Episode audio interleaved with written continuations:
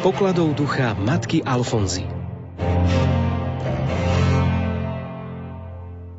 Vedeli ste, milí poslucháči, že to, čím bola pre 20. storočie Svetá Matka Teresa, bola v 19.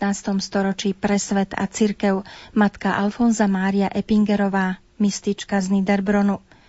Pýtate sa, ako je možné, že svet ju tak málo pozná, keď vo svojom období v mnohom predbehla svoju dobu. Práve preto otvárame pre vás v tomto mesiaci novú rubriku s pokladou ducha matky Alfonzy. Nestáva sa často, aby za mikrofónom véteri sedela rehoľná sestra. V tomto prípade sa vám bude niekoľko mesiacov každú sobotu prihovárať sestra Katarína Krištofová z kongregácie sestier Božského vykupiteľa. Prezradím o nej, že takmer 30 rokov prežila v Ríme. Najprv ako radová reholná sestra, neskôr ako generálna predstavená rehole, ba i postulátorka procesu blahorečenia matky Alfonzy Márie – Zoznámime vás s touto mystičkou, ktorú už v jej časoch prezývali extatička z Niederbronu. V nasledujúcej chvíli vám v úvodnom rozhovore so sestrou Katarínou objasníme, prečo vznikla myšlienka tejto rubriky a čo od nej môžete očakávať. Tak charizmou blahoslavenej Alfonzy Márie je rozjímať o tajomstve vykúpenia, z neho žiť a pomáhať iným nájsť prístup k tomuto tajomstvu. Si vykúpený, si zachránený, to je to, čo dnes človek veľmi rád počuje. Inými slovami, pomáhať ľuďom, aby sa nebáli otvárať sa nekonečnej Božej láske a Božiemu milosrdenstvu, teda Ježišovi, a nechať ho vstúpiť do svojho života. Vnútornou túžbou našej zakladateľky a nás, jej sestier, je byť blízko človeku a pomáhať mu v jeho každodennom živote, aby zakúsil, ako veľmi ho Boh miluje a chce jeho práve šťastie a väčšnú spásu. Myslím, že to je to príťažlivé na našej charizme na ceste k Bohu kráčať s ľuďmi. Čo zo života v cudzine a v medzinárodnej komunite na poste generálnej predstavenej považuješ za najprínosnejšie? Myslím, že veľkým prínosom sú všetky úlohy, cesty, stretnutia a kontakty, s ktorými som sa stretla. Každý rozhovor ma posúval dopredu. Najväčším prínosom bolo to, že som mala možnosť naučiť sa niekoľko jazykov a mohla som komunikovať a klásť správne otázky na správnom mieste. Porekadlo hovorí, kto sa veľa pýta, veľa sa dozvie. To bolo a je veľmi dôležité, keď je človek v zahraničí a vie sa pýtať, čo vlastne chce. Bolo to veľmi dôležité pri naplňaní a rozvíjaní plánov a úloh, ktoré mi boli zverené. Pripravovala si proces blahorečenia matky Alfonzy Márie. Ktoré okamihy z tohto procesu boli pre teba také najsilnejšie, najzásadnejšie? Keď sme to s blahorečením našej zakladateľky brali vážne, tak myslím, že pokračovanie v procese svetorečenia by malo byť samozrejmosťou. Veď kto z nás by si neprijal mať zakladateľku svetorečenú? Pri procese blahorečenia, hadám najsilnejšie, bolo mať odvahu po niekoľkých desaťročiach obnoviť proces, ktorý už bol začatý v roku 1951 a potom aj napriek prekážkam v ňom nezastať. Celá práca na procese spočíva v tom, mať vieru a nebáť sa žiadnej obety s tým spojenej. Keďže sa budeš prihovárať poslucháčom Rádia Lumen v pravidelnej novej rubrike Približ prosím, sestra Katarína, ako ty vnímaš mediálny apoštolát dnes? Čím predovšetkým sa budeš obracať na poslucháčov, čo by si im, čo by si im rada odovzdala, keďže nie je veľmi zvyčajné, aby sa reholné sestry prihovárali spoza rozhlasového mikrofónu? Tak poslucháčom chceme ponúknuť cez éter Rádia Lumen, ako aj širšej poslucháckej obci, podnety k hlbšiemu duchovnému životu, podnety aj na skvalitnenie bežného života, postrehy, ktoré možno mnohým unikajú. Cítime, že je potrebné sa deliť o bohatstvo života prežívané v spiritualite blahoslavenej Alfonzy Márie Epingerovej, na ktorej blahorečenie čakala rehoľa i verejnosť vyše 60 rokov.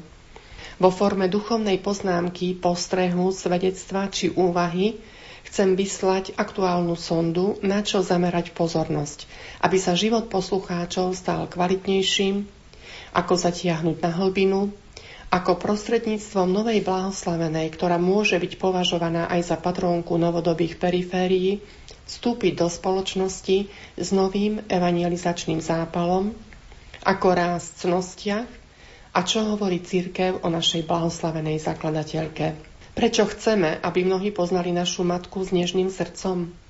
Dôvodov je viac. Keďže prežívame požehnaný čas jubileí, 28.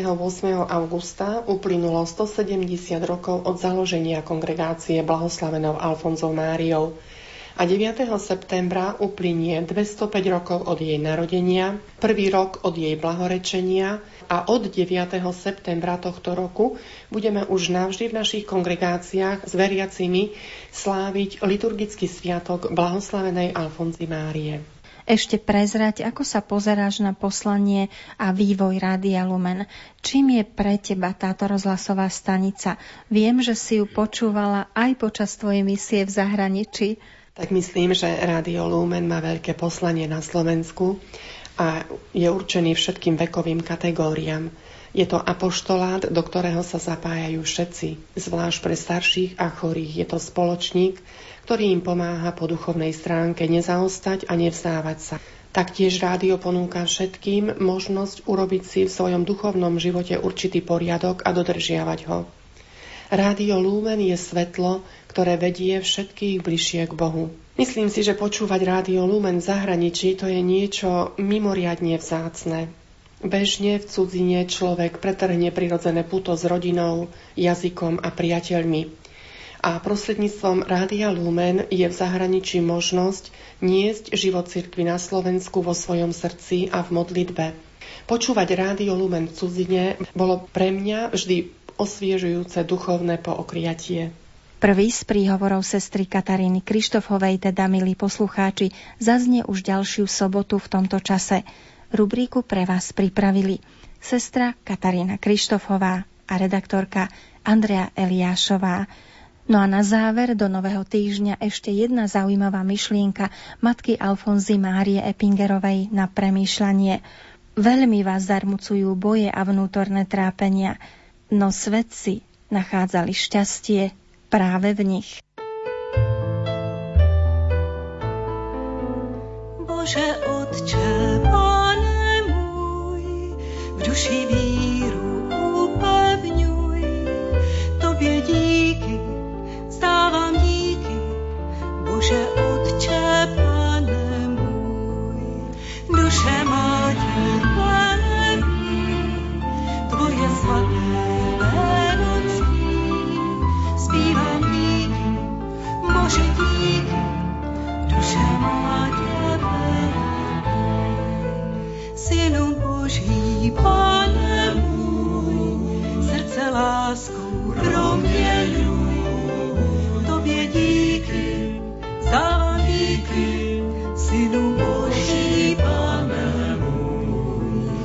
Duše máte velení, tvoje svaté jméno ctí.